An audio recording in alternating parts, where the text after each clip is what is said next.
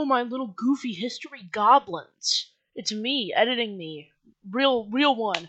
Um, it's even though it's coming on the fifth. Happy America Day. Good day in America. It's America Day. Uh, well, yesterday was if you're watching that. Well, eh, well, you get it. But have fun with your government-sanctioned explosives. And other than that, it's all good. It's all good in the neighborhood. Forgotten. Enjoy the episode. It's a good one. It's a good one.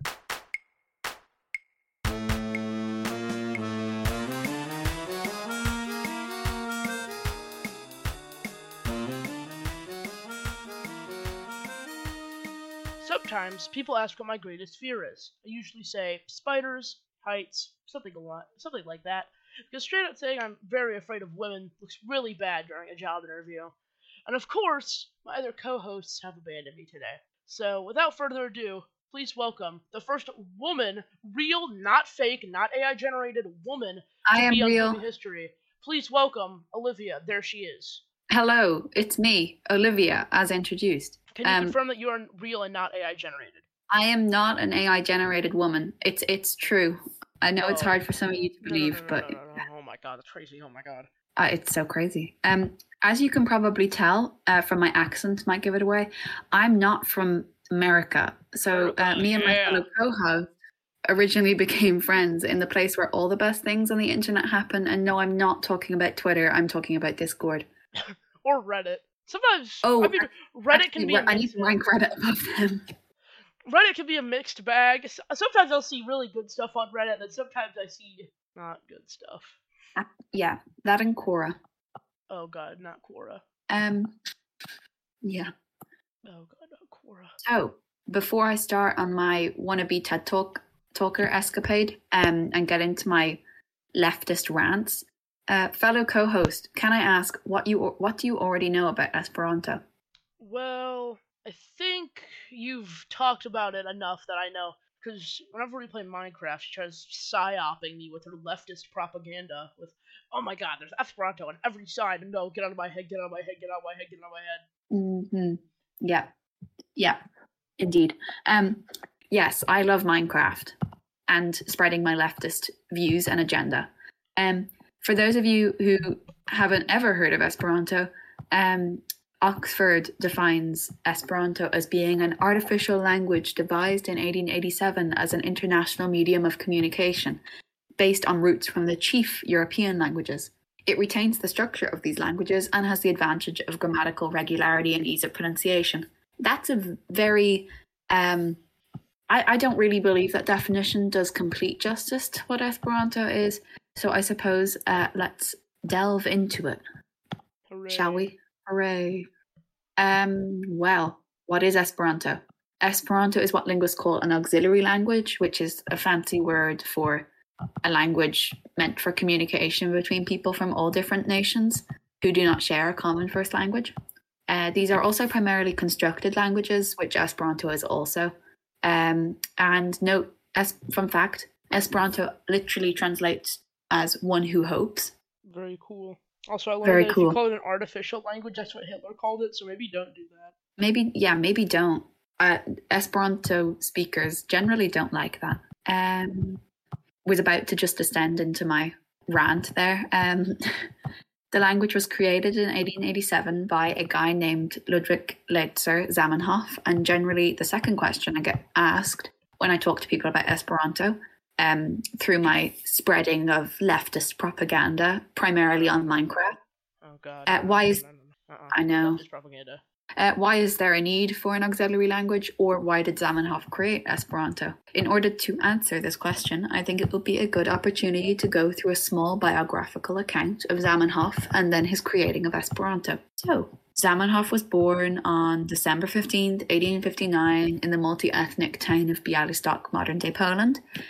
Um, his parents were of Litvak Jewish descent and both language teachers.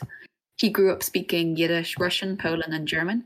And as a child, he Poland? was very cool. what? Did I say Poland? Oh, speaking Yiddish, Russian, Polish, and German. Whoops a daisy. As a child, he was told that all men were brothers, but yet when he yet he would witness the tensions and conflicts between the different ethnic and linguistic groups upon entering the public square. It was around this time where the idea dawned on him of a world without this hatred, he imagined what would happen if everybody were to share a common language, um, if all the barriers dividing these people were to vanish, as he assumed that the main reason for the hate and prejudice lay in mutual misunderstanding through a lack of a common language, which is one argument for it. I don't know what you think about it. Uh, I I'm think not that sure our what we can do argument is um uh useless because literally all you would have to do is like it's different. You could it's like a lot of people speak English, right? And if you're if Yeah. everyone speaks English, you're just you can still insult there's you can insult people in English. They'll just understand it. It's like, Yeah, but this, yeah, basic human nature to disagree with things that are different than you. So but if if I don't know if you're arguing then that everyone in the world should speak English because then no, that's that not way, what I'm arguing. I'm just No. saying the point of having a language that everyone would speak would not solve that issue. yeah, it, it's a it's a very fair point. It's one way of looking at it. Yeah, people just insult. ev- People would just insult people, and they would just be able to understand it. Yeah, but you'd also be able to like communicate easier. I think at the I think like most things in history, it's very time specific. So at the time, you know, we didn't have Google Translate or other things like that. You know, Yeah, that's fair. But still, And so- I don't think it would work very well. that's fair. And so in 1878, Zamenhof began working on a new language that he called Lingvo Internacia, uh, which it means international language. Um, he spent several years refining the grammar, vocab, and pronunciation of the language, drawing on elements from various European languages. This would kind of be the start of Esperanto, but it, it was a different language. It was kind of more of a hobby at that time. All right. And then in um, in '79, Zamenhof would depart from Moscow University to pursue medical studies, later becoming an ophthalmologist. And then he returned to Warsaw due to financial reasons in '81 um, during the pogroms which erupted there in December. He would join the Hibat Zion movement and threw himself into planning a future for the Jews of Eastern Europe. And then he would leave that movement eight years later um, following a very rapid period of years with ever evolving beliefs. For example, he wanted to purchase a tract of land along the Mississippi River, um, and that would be kind of a new holy land, if you like. Interesting. But then, then yeah, then he that that wasn't a very popular idea. Um, yeah, I can see why. Hmm. So then he kind of he spent a little bit of time working on modernizing Yiddish because he believed that um, modernizing Yiddish rather than readopting Hebrew would be more useful since two thirds of the world's 10 million Jews of the time spoke Yiddish. Um, and he proposed the use of Latin characters and new rationalized spelling system. Um, and then, kind of, the next part of his life moves into kind of a story of him making Esperanto. Um, so now older, um, he's he would sit alone at his writing desk with a pile of dictionaries, and while providing free eye care to some of the poorest in Warsaw a day, and get this incredibly cheesy, uh, by the night he would craft a second language for the world. Wow. Yeah. Crazy. So very crazy and cheesy. Um, the son of two language teachers, which I just mentioned. Um, and actually, he was believed to have spoken as much as 16 languages throughout his life. Very cool. Fun fact. Um, he knew that for the language to be successful, it would have to be simple, and is quoted as saying that it should be so easy as to make its acquisition mere play to the learner. Uh, surrounded by these dictionaries, he included a variety of Indo European languages, uh, such as English, Romance, languages like Italian and French, German and Slavic languages, such as Russian and Polish. Or I should say, yeah, Germanic and Slavic languages. Um, he made the language with strict but simple rules. For example, all spellings are phonetic, there are no grammatical genders, verbs are strictly regular, etc., etc., more slightly boring linguistic stuff. And so the decade, which began with a modernization of Yiddish, would finish with the publication of an entirely different language. In 1887, when he published the first book about Esperanto under the pseudonym of Doktoro Esperanto, literally Doctor One Who Hopes, which would later become the name of this international language, as he only referred to it as um, the international language. And this book was called Unua Libro, or First Book and it was an instant success. And then Esperanto gained a following, and by the early 1900s, thousands of speakers around the world were able to communicate in Esperanto. Zamenhof became a prominent figure in the international Esperanto movement and he spent much of his life traveling, lecturing, and promoting the language. He also wrote several books and articles in Esperanto, including the first um, translation of the Tanakh. And then Zamenhof died in Warsaw on the 14th of April 1917, most likely due to a heart attack, and was buried at the Okopowa Street Jewish Cemetery that's kind of the synopsis well not really a synopsis um, of his life Very cool. What an interesting feller. interesting fella indeed um, then there's kind of two more main bits in esperanto's history after zamenhof Mhm. um, the next section is a much darker one um, due to esperanto advocating for international communication among other reasons Esperanto speakers were subjected to Stalin's purges in the Soviet Union. And a few years on from this, Esperanto speakers in Europe were also murdered in Nazi concentration camps, as due to Zamenhof being Jewish himself, among other reasons, Esperanto became political. It was even mentioned in Mein Kampf, um, and Hitler claimed it was a Jewish conspiracy to achieve world domination. In a separate Nazi report, it was claimed that, quote, the artificial language Esperanto is part of Esperantism, the, the weapon of the Jews, end quote. Oh no. So- weapon. Yeah, it's it, yeah, it's quite a sad period. And Well, I then, mean, that's just kind of a general European. Everything is sad in Europe. uh, okay, yeah, it wasn't a happy period for really anybody um, in Europe. And then there's Esperanto today. Um, many people consider Esperanto a t- failed language, which it wouldn't isn't entirely accurate. Well, no, it it's somewhat accurate. Um, and while it's true that Esperanto hasn't overcome the historical and present inertia, ooh, big word, of people learning the language of the global superpower at the time, uh, since the basis of basics, I should say, of Esperanto were published in Warsaw in 1887. Millions of people around the world in more than 120 countries, that's a lot, have learned Esperanto. There are also several thousand native speakers and even a few second generation native Esperanto speakers. Um, a rich and distinctive culture has emerged, and today most Esperanto speakers uh, seek each other out online to continue. Uh, again, another cheesy little bit. Uh, Zamenhof's conversation. Wow. It sounds like a language cult. That's uh, no. I mean, there's Am I like there's mine. Uh, I would say so, Dang. but you could um. There's like Minecraft servers and everything. You know, that's really a a milestone of Yeah. success when your auxiliary language Didn't gets the a Vatican Minecraft also have a server? Minecraft server and then it got briefed? yeah. That's, That was a silly time. I think countries should have Minecraft servers more often. Mm. I think Denmark had one. Oh god, I'm assuming that didn't go very well either. No, they they, or I don't know. I think actually, yeah, I think it got shut down as well. I need to check that, but uh, yeah. Oh my god, is it still here? Let me. Okay, I'm gonna do some frantic Google searching. One second.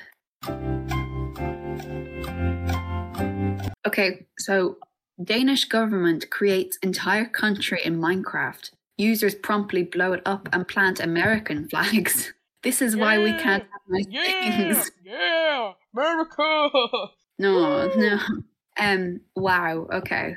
And it was on a one-to-one scale. Nice. They must have had to blow Yes. a lot of Denmark then. Yeah. I mean, the American Armada will conquer anything they can, so I don't know why you're exactly surprised by this. I mean, it's quite the headline. It is quite the headline, but it's also a great headline. um, funny. so it is. So co co-host. Ah. So co-host. Cohort. So co-host. Um. Do you have any questions? I've done a lot of talking, and I feel like I'm redoing my English CBA. I mean, uh, hang on one moment. I gotta think of some questions. Um, I can't really think of any questions. I think you summarized it fairly well. Okay. Well, I'm glad to hear that. Actually, I do have one question. Why are you so interested in this slightly cult-like language? That is a good question, my fellow co-host.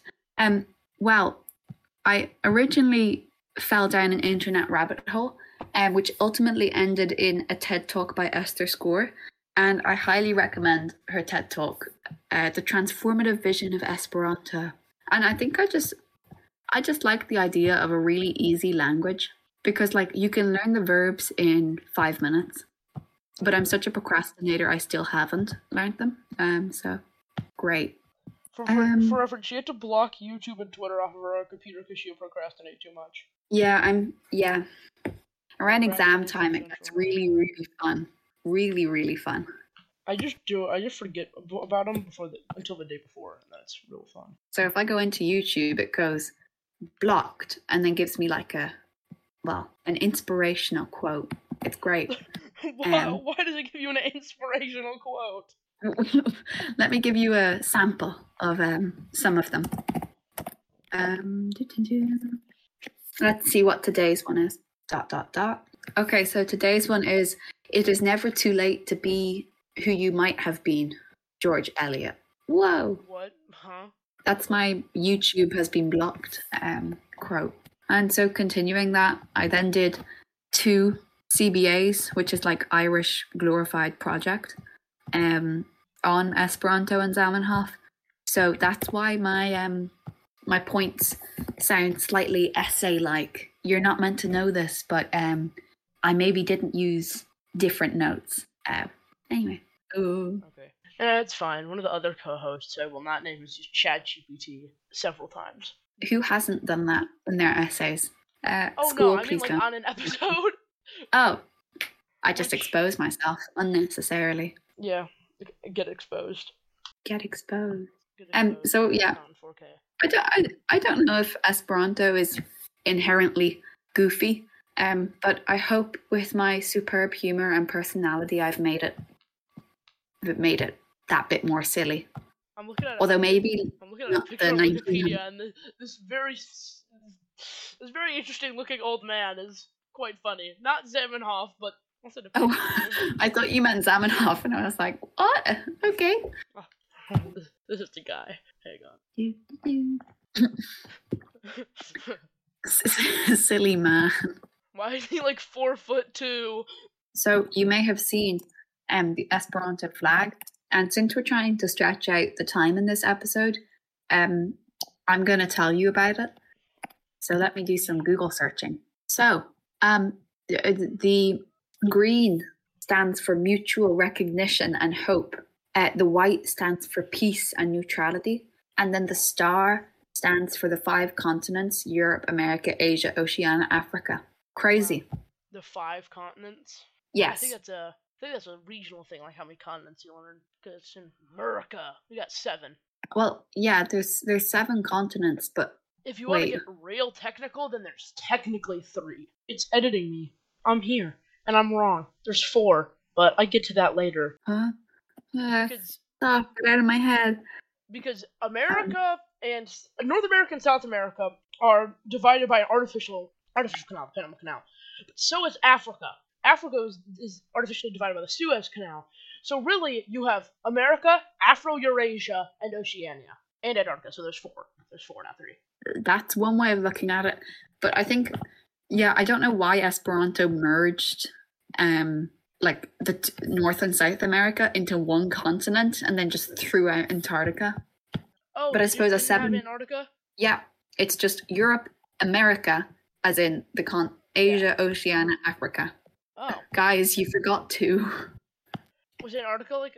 No, Antarctica was discovered when he was alive. Yeah, I think it's just that there's no people there, or there's like There wasn't. scientists. There wasn't people there. Now there's a significant amount. But what if the Really? Want to learn it? Yeah, there's like a semi-permanent population. Yeah, but they like exchange every few years, don't they? Yeah, but that's still a population. Mm. Uh, there are. It has no permanent residents, but they're staffed seasonally or year-round, based on Wikipedia. Um, so the- it varies from about 4,000 people during summer to a 1,000 during winter. And 11 children have been born in Antarctica. Oh yeah, there was that thing where like countries kept on flying pregnant women over Antarctica, then would like make them give or well let them give birth, Make them. and then they yeah give birth now. Do it! Do it! Do it! Whoa, Whoa. crazy! McMurdo Station, my beloved. You ever watch the John Carpenter The Thing? I'm afraid not. Oh, it's a good one. Wow, awkward woman moment. Whoa! Joking. Crazy. Whoa. I'm I'm gonna keep that in. No. What do we talk about now? Awkward woman moment? That's crazy. no. Take it out. It is kind of funny. Do you want to do the outro? So, after our quote unquote awkward woman moment. Awkward woman moment. Awkward woman moment. This is rather true because I am very awkward around women. They scare me a little. It- Um, yeah, we're very scary. Mm-hmm. Mm-hmm. Yep. Mhm, They keep mhm. trying to steal my vital organs. leave it in. Leave it in. Leave it in. they keep trying to steal my vital organs. No, you can't expose us like that. You can't let, let them know Um, women's true um, Too late. purpose. No.